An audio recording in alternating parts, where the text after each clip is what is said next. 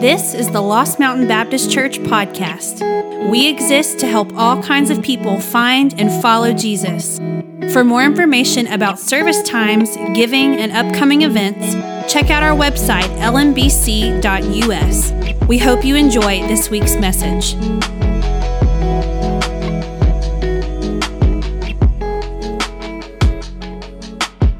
So, we are uh, far more than most of us realize children of the Reformation. The way that we think about faith, the way that we think about church, the way that we think about the Bible, the fact that we have Bibles. Um, in fact, we have Bibles in such a quantity and at such an ease that we largely take it for granted. Um, all flow from events that happened in the 16th century from events that happened in the 16th century and continue to ripple down through the history of the Western world and the wider world. Uh, tomorrow, Halloween, October 31st, marks 505 years since a young Catholic monk in Germany walked from his monastery across the town of Wittenberg to the castle church. The castle church had large doors on it. You have images in your app, images on the screen. And those doors served as a kind of public bulletin board, almost like a, a blog, if you will, where people could post things for public discussion. Usually, this was uh, topics for academic or theological discussion that were posted on the door. The monk nailed a poster of 95 statements or propositions, theses, to this door. His name, many of you know, was Martin Luther, and the year was 1517. And that act, that act of nailing those 95 statements or invitations to discussion that he was putting out there for the religious authorities of the Roman Church sparked what we call today the Protestant Reformation. I've been asked a handful of times by people checking out the church with uh, coming with one angle or another after a message on a Sunday hey, are you reformed? And the cheeky guy in me always wants to say, Of course, and so are you if you're not Catholic or Eastern Orthodox because we're all children of these events that happen. It's hard for us to imagine a people so serious about their faith, so serious about where they stand before God, that their beliefs would drive a hundred plus years of discussions and councils and arguments and debates and armed skirmishes, full on battles, executions, beheadings, drownings, waterboarding. We didn't come up with that. It's hard for us to imagine because largely we just don't care that much. We just don't care that much. But Martin Luther's actions that day led to a decree from Pope Leo the 10th on June 12th, 1520, just three years later. One of the lines I love in this decree from Pope Leo X says, Arise, O Lord, and judge thy cause. A wild boar has invaded thy vineyard. Luther didn't mind that at all. In this decree of excommunication, the Pope calls on Luther, who was a Catholic, uh, Catholic monk, as I said, in Germany, to denounce at least 41 of his challenge statements that he nailed to that door, to recant statements that he'd made since then, or be excommunicated from the church. Hey, in our day, like, we quit church all the time. We're like, whoop de doo. I'd almost like somebody to excommunicate me, then I wouldn't feel guilty. But in their day, to be excommunicated from the church was to be put outside of the saving power of God. And I'll be honest with you, a lot of people in our day today would say, well, whoop de doo. I'll deal with that, you know, when I get close to death. It's sort of the casual, apathetic, nonchalant attitude we have today, but it was a big deal. It was also a day in which church authorities would show up and knock on your door and arrest you, and then imprison you, and maybe torture you, and possibly execute you. But Luther, for reasons partly stemming from his personality and just personal constitution, and partly stemming from the deep divine conviction he had about the work and calling in his life, was not worried by Pope Leo's decree. In fact, he responded to it on December 10th by burning it publicly in the square at Wittenberg. In a sense, saying, I accept your challenge. I accept your challenge. By 1521, Luther was in front of the authorities giving an answer at the Diet or Diet of Worms, just an official assembly, where he was having to answer for himself. Here was his inevitable, eventual reply after they'd said, Look, you've said a bunch of things. Could you simplify it for us? He said, Here it is, plain and simple. Unless I am convicted of error by the scriptures, and my conscience is taken captive by God's word, I cannot and will not recant anything. For to act against our conscience is neither safe for us or open to us. On this I take my stand. I can do no other. God help me. Amen. Soon after that, Luther was kidnapped by friends of his, and a lord of that area in Germany and whisked away, where he was protected for a few years, translated the New Testament um, into the German language. I want to give you a little context, though, for how Luther got to this place where he's making this statement on April 17th of 1521. In 1505, Luther was traveling as a young man, and he's traveling in a massive thunderstorm, right? And he's in a convertible. I'm just kidding, right? So he's walking, and lightning strikes, and it strikes so close to him that it knocks him down. And Luther is so scared, he cries out to one of the saints and says, God, save me, and I'll become a monk. His parents thought that was neither a winning proposition for Luther or God. Luther was headed to a study of law, but he took that seriously, and he became an Augustinian monk.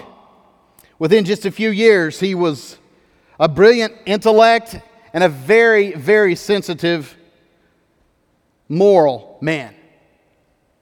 And even though he went right on through his what we would consider master's degree and doctor's degree and was teaching the New Testament, he was overcome by his own sin. He felt this massive weight every day before God of his own guilt.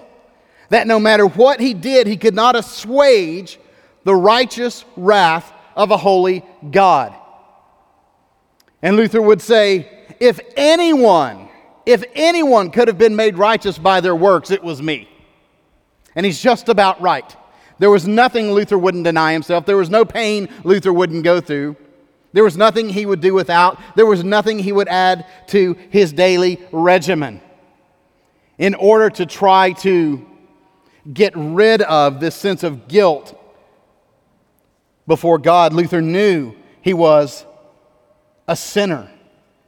Well, in 1436, just a few decades before all this is happening, we have the printing press, which many of you are aware of, invented by Johann Gutenberg, and all of a sudden you could print and distribute things. And part of what happened when Luther nails his poster to the door, that was not in the common language of the German people. The vast majority of people walking by could not read that. Luther was educated and he was writing to educated people to have a formal discussion about something. Luther had no intention of starting, quote unquote, a different church or a different denomination or Protestantism, the protesters. He was seeking to as the name would give way, reform what he saw as excesses and heresies of the Church of Rome in his day. But people got a hold of these 95 theses, these statements, and translated them into German, and then they were printed and distributed. This is around the same time, not when this is happening, but a couple of decades before the Spanish Inquisition is happening, 1478. Michelangelo has finished the Sistine Chapel in 1512. So, this is what's going on sort of around this part of the world at this time. In 1515, in 1515, Luther is teaching the book of Romans and still struggling with guilt and despair before God. He's in Romans chapter 1 and he runs across the passage I'm going to read to you now. Luther's life was forever changed by it, and in a sense, the history of the world and certainly the Western world was changed. Romans chapter 1, verses 14 through 17. I'll read it, give a little background to it, and then we'll come back to it and work through it and see Luther's own comments about this. Paul writes to the church in Rome and says, I am obligated both to Greeks and non Greeks, both to the wise and the foolish. That is why I am so eager to preach the gospel also to you who are in Rome. For I'm not ashamed of the gospel, because it is the power of God that brings salvation to everyone who believes, first to the Jew, then to the Gentile.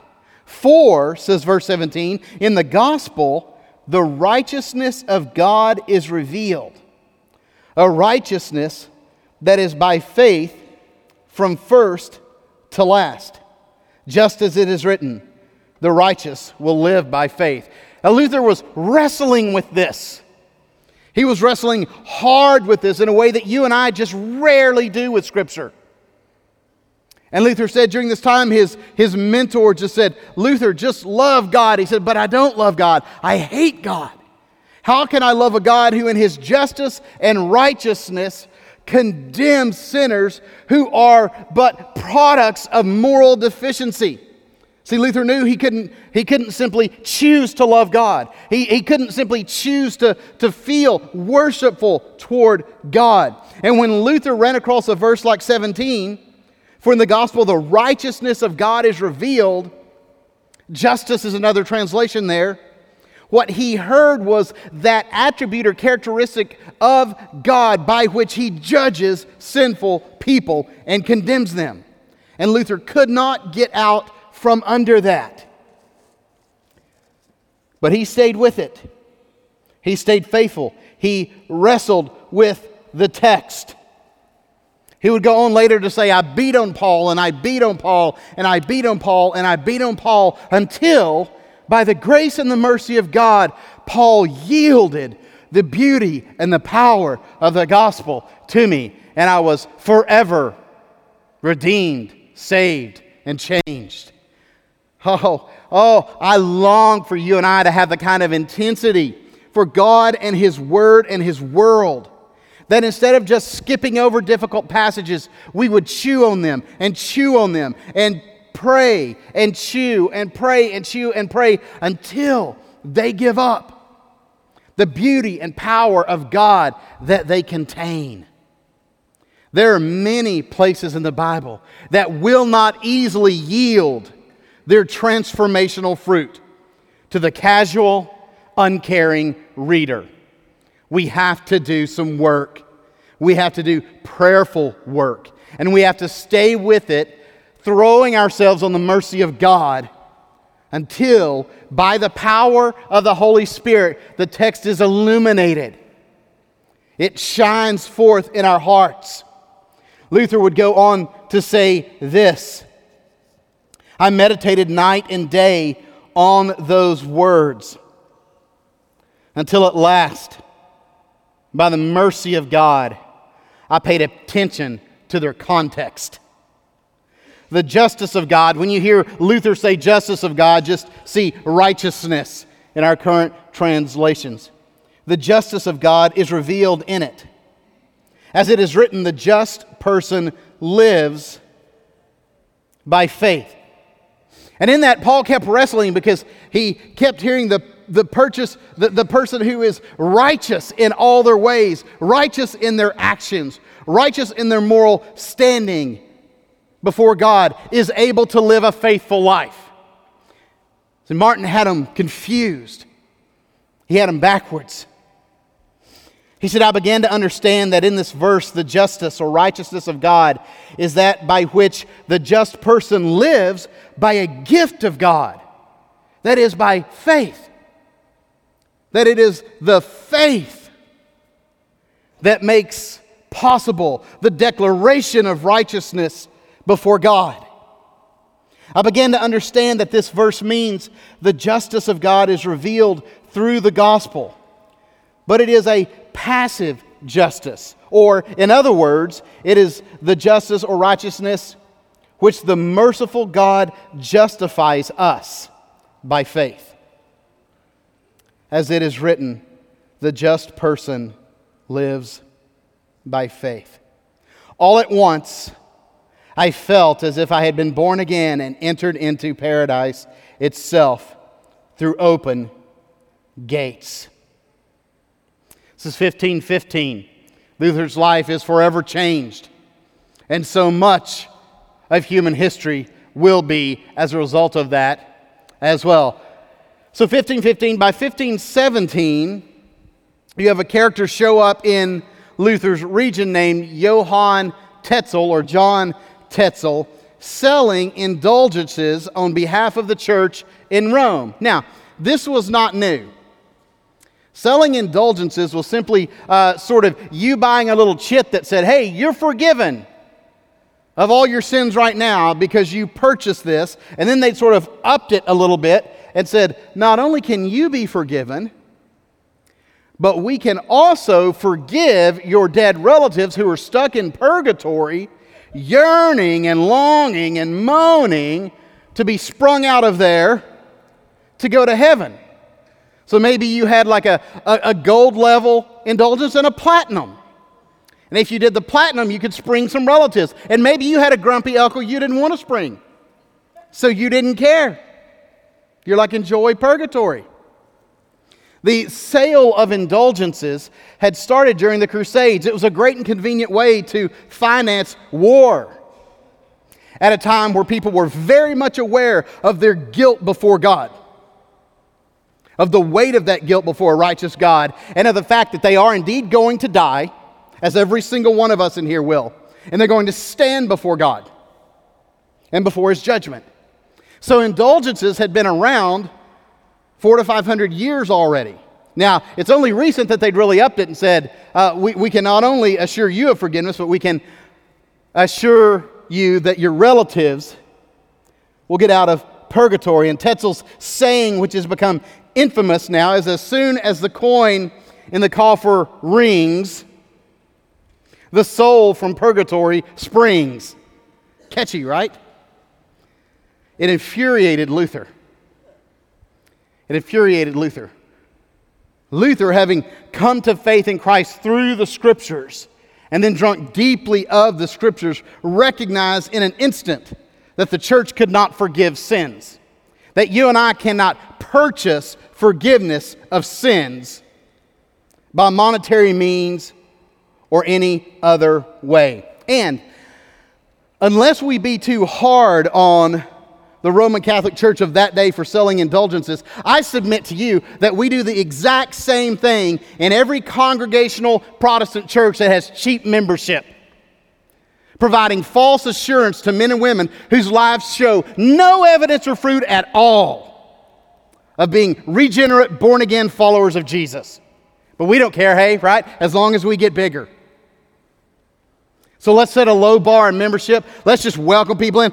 Uh, maybe we've even got the, the old motto. They just walk down the aisle, sign a little card, we line up, we greet them, and we give them massive amounts of false assurance. Yes, you're one of us. We don't know you. We haven't seen any fruit of your life. We've not heard your testimony. We've not heard you express your understanding of the gospel, but we'll sell you a little indulgence here. We'll say, Come on in, you're one of us. May God have mercy on the church in our day, so pathetically, theologically weak and cowardly. It helps us to know history. So, in the Protestant Reformation, basically you find four questions that kind of bubble up to the top. A couple of primary questions and a couple of secondary that naturally flow out of those primary questions. The two primary ones were this How is a person made right before God? How is it that a person is saved, redeemed, forgiven of their sin, reconciled to God? How is it that a person is made right with God? The second primary question was on the issue of authority. Where does religious authority lie?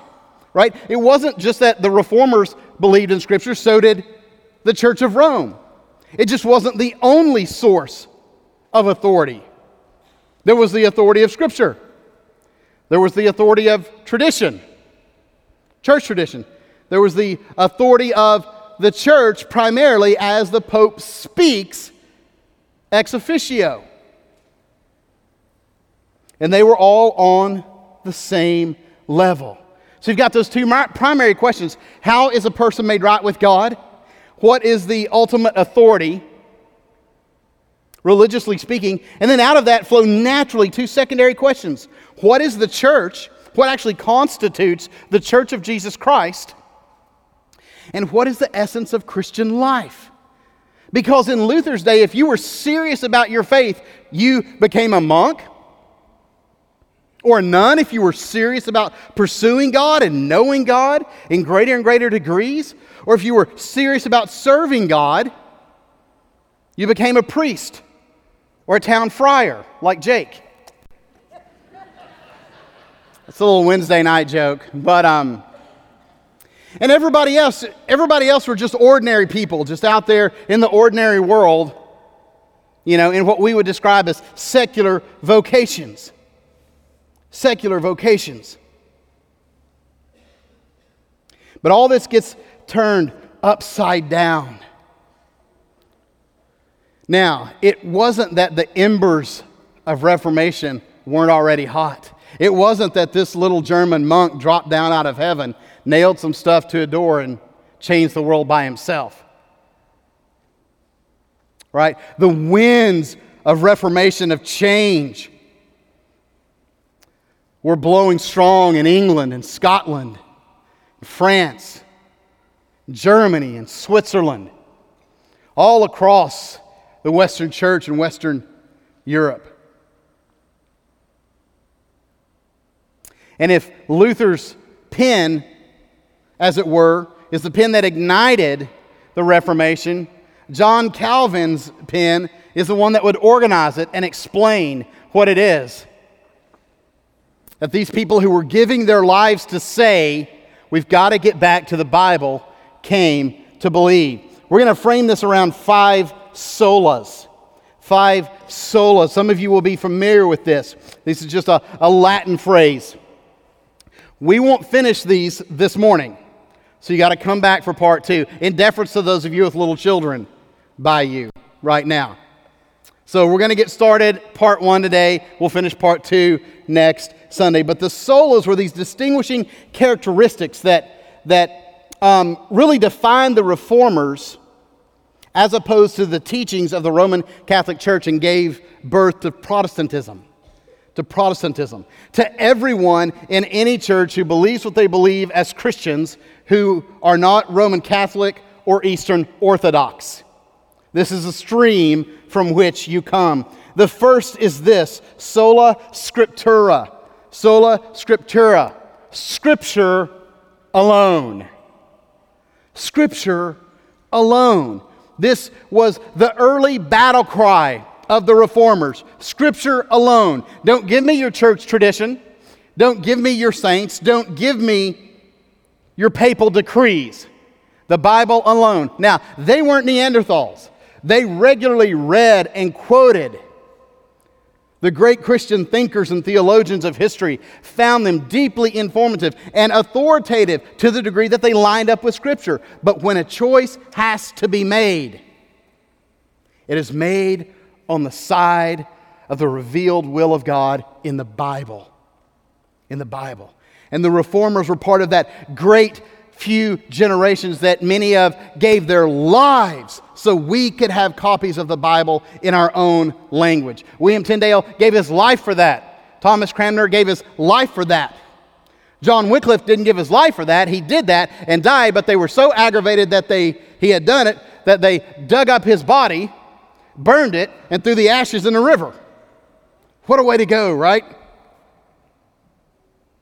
And many, many, many ordinary men and women gave their lives over this idea of sola scriptura, scripture alone. Now, I'm going to have a number of quotes here. I know they're a little bit longer. I know some of, uh, some of uh, them will cause us to think. But I think they're valuable in us seeing how they wrestled with this and what they came up with. Because in Romans 1 14 through 17, we, Paul, we see Paul saying, Man, I want to come to you and I want to share the gospel. I'm obligated, I'm propelled, compelled by the call of God in my life to everyone I can, Jew, Gentile alike. Because I'm not ashamed of it. Because in it is the power of God, in the verbally spoken, preached, gospel of Jesus Christ that says you and I, apart from Christ, are sinners, still in our sin, guilty before God, storing up God's wrath for us toward the coming day of judgment. And there's nothing we can do to get out from under it. And yet, God has done it. God has sent His Son to take on our sin, to become sin, though he knew no sin, so that you and I, through the powerful working of the Holy Spirit and God's good delight, might become the righteousness of Christ himself. Paul said, I believe it. I come to proclaim it because in it the righteousness of God is revealed. When something is revealed, that means it's there already, but the curtain is pulled back. You can see it, you understand it now. And it's a righteousness that's by faith. So when you're pleading your case with someone or certainly before the Lord, you're not saying, but I do this and but I did that and I'm this. You said, I plead Christ and Him crucified. Upon that I stand. Not me. Christ and Him crucified. Mine by the grace of God through faith, through belief in Christ, through trusting Him, allegiance to Him and Him alone. And all of this they're finding in Scripture. Sola Scriptura, Scripture alone. Luther writes, I will preach it, teach it, write it, but I will constrain no man by force. For faith must come freely without compulsion. Now, this is in a day where they would restrain you by force to believe this or that. Now, listen to what Luther says by way of testimony. Take myself as an example. I opposed indulgences and all the papists, but never with force. I simply taught, preached, and wrote God's word. Otherwise, I did nothing. And while I slept, reminding us of the farmer who plants good seed and then goes to bed, and somehow, in ways he doesn't understand, it starts coming up in Mark 4. And while I slept or drank Wittenberg beer with my friends Philip and Amsdorf, the word so greatly weakened the papacy that no prince or emperor ever inflicted such losses upon it. I did nothing. The Word did everything. This is why C.H. Spurgeon would go on to say, the Word of God, the Scriptures, the Bible is like a lion. It doesn't need defending, it just needs to be released from its cage. The Word of God does the work of God and the people of God by the Spirit of God to the glory of the Son of God.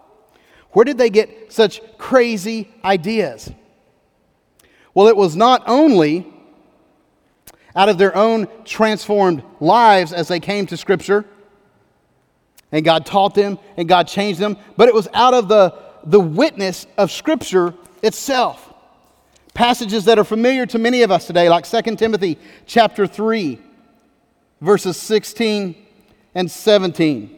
2 Timothy chapter 3, verses 16 and 17. All scripture is God breathed, is inspired, is, is breathed out by God Himself, and is useful for teaching, rebuking, correcting, and training in righteousness, so that the servant of God may be thoroughly equipped for every work, so that the servant of God may be thoroughly equipped for every good work. There is an end to which our study of Scripture is designed. 2 Peter chapter 1 verses 20 and 21. Above all, you must understand that no prophecy of Scripture came about by the prophet's own interpretation of things. Though the Scriptures are certainly written through the personality and voice and education level of the individual biblical writers, it is the witness of the Bible itself that none of what we find in Scripture today came about by that person's own interpretation of things.